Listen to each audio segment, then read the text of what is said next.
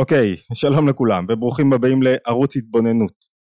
איך הרמב"ם מציע להתמודד עם צרות ואסונות שמכים, נופלים על הקולקטיב? איזו תפיסת עולם הוא מציע לגבש? איך הוא מציע לראות את האסון, את הצרה, את ההתמודדות שנפלה עלינו? וזה לא משנה אם זו צרה שהיא כתוצאה מאויב, דבר, הרבה, משהו בצורת, משהו קשה קרה. איך הוא מציע לראות את הדברים? בשבוע שעבר למדנו מיד אחרי אה, השבת השחורה, שמחת תורה השחורה ביותר בהיסטוריה של העם היהודי אחרי השואה, אני חושב. למדנו איך הרמב"ם מציע לצאת לקרב, איך הוא מציע, מה, מה ה mindset, איך לוחמים, ומפקדים צריכים לצאת לקרב, ובימים האלה כולנו לוחמים ומפקדים, כולנו חלק מהמערכה, כל אחד במקום שלו וכל אחד במה שהוא עושה. איך הוא דורש מהאדם לא להתפחד, לא לעשות את עצמו מפחד.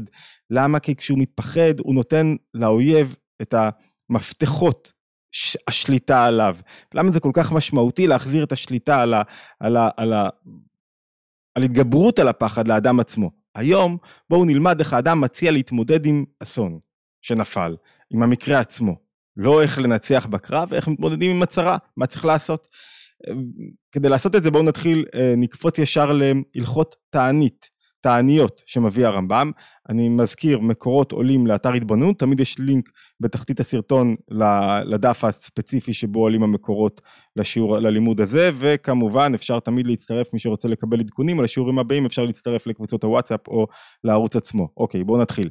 אומר ככה הרמב"ם, מצוות עשה מן התורה, לזעוק, להריע, בחצוצרות, זאת אומרת להיכנס, להכריז על ימי תענית וזעקה וקושי על כל צרה שתבוא על הציבור. זאת אומרת, לא לתת לצרה שקרתה, שבאה כבר, לא לתת לה לעבור סתם כך, אלא להכריז עליה משהו התרחש כאן. על הצער הצורר אתכם, ואתם צריכים עכשיו להריע בחצוצרות, כלומר כל דבר שייצר לכם, כל דבר שיש לכם צר, שמעיק עליכם, שמקשה עליכם, שפתאום אתה סובל מטיקים, בייחוד באסון כזה, כמו בצורת מביא הרמב"ם, ודבר, והרבה, ועל אחת כמה האויבים, כי היוצא בהם זעקו עליהן והריעו. תגידו, קרה פה משהו, תזעקו, תתפללו, ת, ת, תנסו לשנות את רוע הגזרה, לקרוע את הלב, ולמה? כי זה מדרכי התשובה, אומר הרמב"ם. שבזמן שתבוא צרה, ויזעקו עליה, ויריעו, ידעו הכל שבגלל מעשיהם הרי אם רע להם. ככתוב, הוא מביא מירמיה, מהנביאים, עוונותיכם ייטו את הכף גרמו, וזהו שיגרום להם להסיר הצרה מעליהם. מה שעושה הרמב"ם פה, מחזיר את השליטה לאדם, את השליטה על מה שקורה איתו, את השליטה על המציאות, על האדם כיחיד וכקולקטיב. יש כמה הבדלים בהתמודדות של יחיד וקולקטיב, לא ניגע בהם כרגע, אבל הנקודה המרכזית, הוא אומר, אתה אחראי. בגלל שאתה אחראי אתה חייב לצעוק, אתה לא יכול להגיד להפיל את האחריות על מישהו אחר. על כל אחד האחריות. כל אחד הוא בעל הבית על המציאות שלו, למה? כי אתה גרמת לזה לקרות. בגלל מעשיכם הרעים, בגלל דברים שאתם נתתם להם לקרוא, במקרה הזה ברור לנו מה, מה היו מעשינו הרעים. אבל אם לא יזעקו ולא יריעו, אלא יאמרו, דבר זה ממנהג העולם קרה לנו. וצרה זו נקרא נקראת. זאת אומרת, מקרה, קרה, יכול להיות, השומר לא שמר מספיק טוב. ותאמינו לי, אני מכיר חלק מהבכירים ביותר במנגנוני הביטחון, אמרתי את זה כבר פעם, זה החבר'ה הכי טובים שיש והכי ערניים שיש. סחו את עיניהם מישהו, זה לא, זה אין קרה נקראת. מה זה קרה נקראת? הרי זו דרך אכזריות, אומר הרמב"ם, וגורמת להם להידבק במעשיהם הרעים. אתה חושב שזה רק מקרה. אתה חוזר לאותו מקום שהיית, דקה אחרי, אה, שמתאוששים קצת. ותוסיף הצרה, צרות אחרות. למה? כי לא פתרת את סיבת הצרות. הצרות ימשיכו לבוא. הוא שכתוב בתורה, מביא הרמב"ם מויקרא, והלכתם עמי בקרי, אתם מתייחסים למה שקורה לכם בחיים כמקרה, אתם הולכים איתי בשיטה של המקרה, והלכתי גם עמכם בחמת קרי, אני אוסיף לכם מקרה, למה? כלומר שאביא עליכם צרה כדי שתשובו. אם תאמרו שהיא קרי, אם תאמרו שמה שקורה בעולם, הצרות שאתם חווים, זה מקרה, אוסיף לכם עוד מחמת אותו קרי. מקרה, תישאר עם המקרה, תכף נראה שהוא מביא במורה הנבוכים דווקא. את ה, את ה, למה זה כל כך משמעותי לא לחשוב שהדברים קורים במקרה.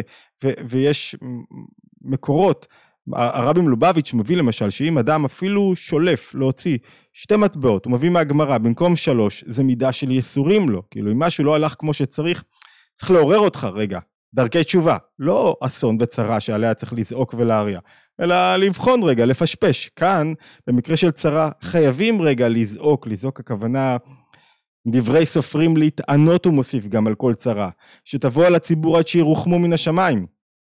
זאת אומרת, לא, לא להעביר את הדבר הזה כאילו כלום. ובימי התעניות הללו זועקים בתפילות, ומתחננים, ומראים, בחצוצרות בלבד. ואז הוא מוסיף עוד כמה אה, תנאים איך צריכה להיות אה, הזעקה עצמה. זאת אומרת שאם אנחנו מסכמים ומנסים לתפוס את מה הרמב"ם רוצה, איך הוא רוצה שנתבונן בצרה שמתרחשת על, ה, על הקולקטיב, שנפלה באסון, כמו אסון שאנחנו חווינו, שלא היה כמותו מאז, אני, מאז השואה, אני חושב. מה, מה, איך הוא מציע להתמודד? אז כמה נקודות חשובות שאפשר להוציא מהדברים שלו. אחד, צור אינטראקציה עם הבורא, תדבר איתו, ת, ת, שידע שזה כואב לך, ש... אל תעביר דף, אל רק תתמודד. ב, ב, נכון, יש זמן שצריך להתחשל, לצאת לקרב, זה דרך התמודדות אחת. מי שיוצא לקרב, כולם יש להם שלב שהם יוצאים בקרב, אבל יש שלב של זעקה, של תפילה, של אינטראקציה, של להבין, להחזיר לעצמי, שזו הנקודה השנייה החשובה, להחזיר לעצמי את השליטה על המציאות חיים שלי ובכלל. זה הדבר שהכי חשוב לרמב"ם. זאת אומרת, אם זה בגללך, אתה שולט ואתה מכריע לטוב ולמוטב. מיסודי התורה, מביא הרבי מלובביץ', שאין במקרה זאת אומרת, מה זאת אומרת? אין במקרה בעולם, והלכתם בקרי, שיאמרו דבר זה ממנהג העולם הראה לנו. מה זאת אומרת? לא שמרנו מספיק, אין מקרה, כל החיים פה הם, הם, הם לא מקרה אחד גדול, הם נס אחד גדול. והוא מביא מתנחומה, מהמדרש, שישראל, בני ישראל נמשלו לכבשה אחת, שעומדת בין 70 זאבים, וגדול הרועה שמצילה ושומרה. ושההימצאם בין האומות, וקל לנו להבין את זה בתור מי שחי בארץ ישראל, במדינת ישראל, ומבין איך אתה מוקף בין אויבים, לפעמים באופן שקיומם הוא ניסי, למעלה מהטבע, כל הקיום הזה הוא נס, בדומה לכבשה העומדת שחיה בין 70 זאבים, שאין מקום בטבע לקיומה.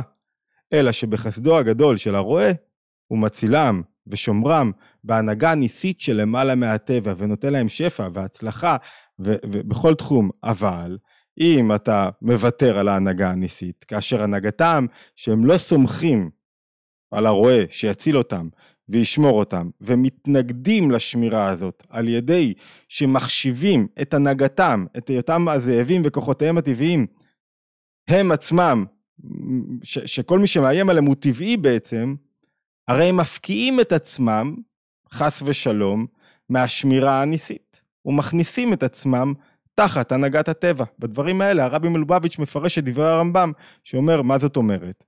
אם אתה רוצה ללכת בדרך ניסית, כמו כבשה בין 70 אומות, וואו, אתה תתהלך בתוך עולם עם מלא סכנות ואויבים, ואתה לא ייפול לך, לא, לא, לא, לא תיפגע בשום דבר ולא תסבול מהצרות. אבל אם אתה מפקיע את עצמך מההנהגה הזאת, אם אתה אומר, רגע, הכל מקרה, וזה ככה ככה בגלל ככה, וזה ככה בגלל ככה, אין בעיה, הכל בסדר. תחזור לתוך הנהגת הטבע, בהנהגת הטבע באמת יאכלו אותך, כי יש 70 זאבים שמחכים לך, והם וכוחותיהם הרי טבעיים. אז אוקיי, תן להם לנהוג, כאילו, הקדוש ברוך הוא אומר, אתה רוצה לבד? לך לבד, הכל בסדר, תסתדר. ואני רוצה להביא לכם עוד קטע דווקא ממורה אמ, נבוכים, ג' נ"א, הוא אומר ככה, הוא אומר, הנה היא טמתה אצלי. במורה הנבוכים הלשון של הרמב"ם קצת אחרת, היא מהלשון של אה, משנה תורה. הוא אומר ככה, הנה היא טמתה אצלי האמונה, גם מדברי תורה, הוא מביא מדברים, והסתרתי פניי מהם. כאילו, הוא מפרש מה זה כשהבורא מסתיר את פניו, והיה ומצאו רעות רבות, וצרות רבות. מה זאת אומרת שהבורא נותן לך, פתאום נופלים עליך צרות, וקשיים, והתמודדויות. ואמר ביום ההוא, ואתה מתבונן ואתה אומר, אין אלוקים בקרבי, מצאוני הרעות הללו, בגלל שאין אלוקים בקרבי. מבואר, מסביר הרמב"ם במורה נבוכים, שהסתרת הפנים זה אנחנו סיבתה. אנחנו עושים את המסך המבדיל. אתה אומר, מה אתה אומר? אני לא מסביר הרמב"ם. מה אתה אומר? הכל מקרה קרה. והוא שאמרו, ואנוכי אסתר אסתיר פניי. ואין ספק, מסביר הרמב"ם, כי דין היחיד כדין הציבור, והנה יתבהר לך כי הסיבה בהיות איש מבני אדם מופקר למקרה, ויהיה מזומן לאכול כבהמות, הוא היותו נבדל מהבורא. זאת אומרת, מי שאלוקיו בקרבו, אומר את זה הרמב"ם בלשון מאוד, גם במורה הנבוכים וגם במה אה, שקראנו מקודם לכן, בהלכות תעניות. אומר את זה בלשון מאוד חדה, מי שאלוקיו בקרבו, מי שלא אומר קרון יקרה, זה מקרה, מי ש...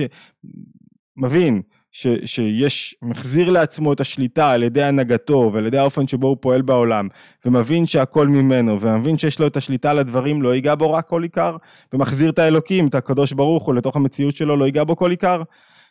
לעומת זאת, והוא מביא מגוון ציטוטים, מי שאומר שהכל ממנו, אז הוא הולך ומתמודד עם כל הרעות בעולם. זאת אומרת, אם אנחנו מסכמים את מה שאומר פה הרמב"ם, אמירות מאוד אה, נוקשות, שלא משאירות את הדברים לידי המקרה. קרה משהו? יש סיבה מאחוריו. אם אתה לא זועק, אם אתה לא מתפלל, אם אתה לא מתבונן, יש הבדל אולי בין תפיסת החסידות ל...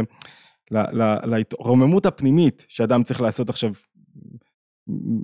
כשהוא, כשקורה משהו, כאילו, עצם זה שקלטת שזה בגללך, בגלל מעשיך הרעים, בגלל איפה שאתה מונח, אתה פתאום מתעורר, וואו, יש בזה תנועה שהיא אפילו מרוממת. תפסתי את הסיבה, תפסתי את הנקודה. עכשיו אפשר להתחיל לעבוד בתוך שמחה והתעוררות, שמחה בתוך, כמובן, בתוך הקונטקסט, בתוך המגבלות, הכוונה לא מתוך הגמומיות ונפילות וקושי שהם הכי טבעיים בעולם, אלא עכשיו פתאום, וואו, קלטתי עכשיו מה נדרש ממני.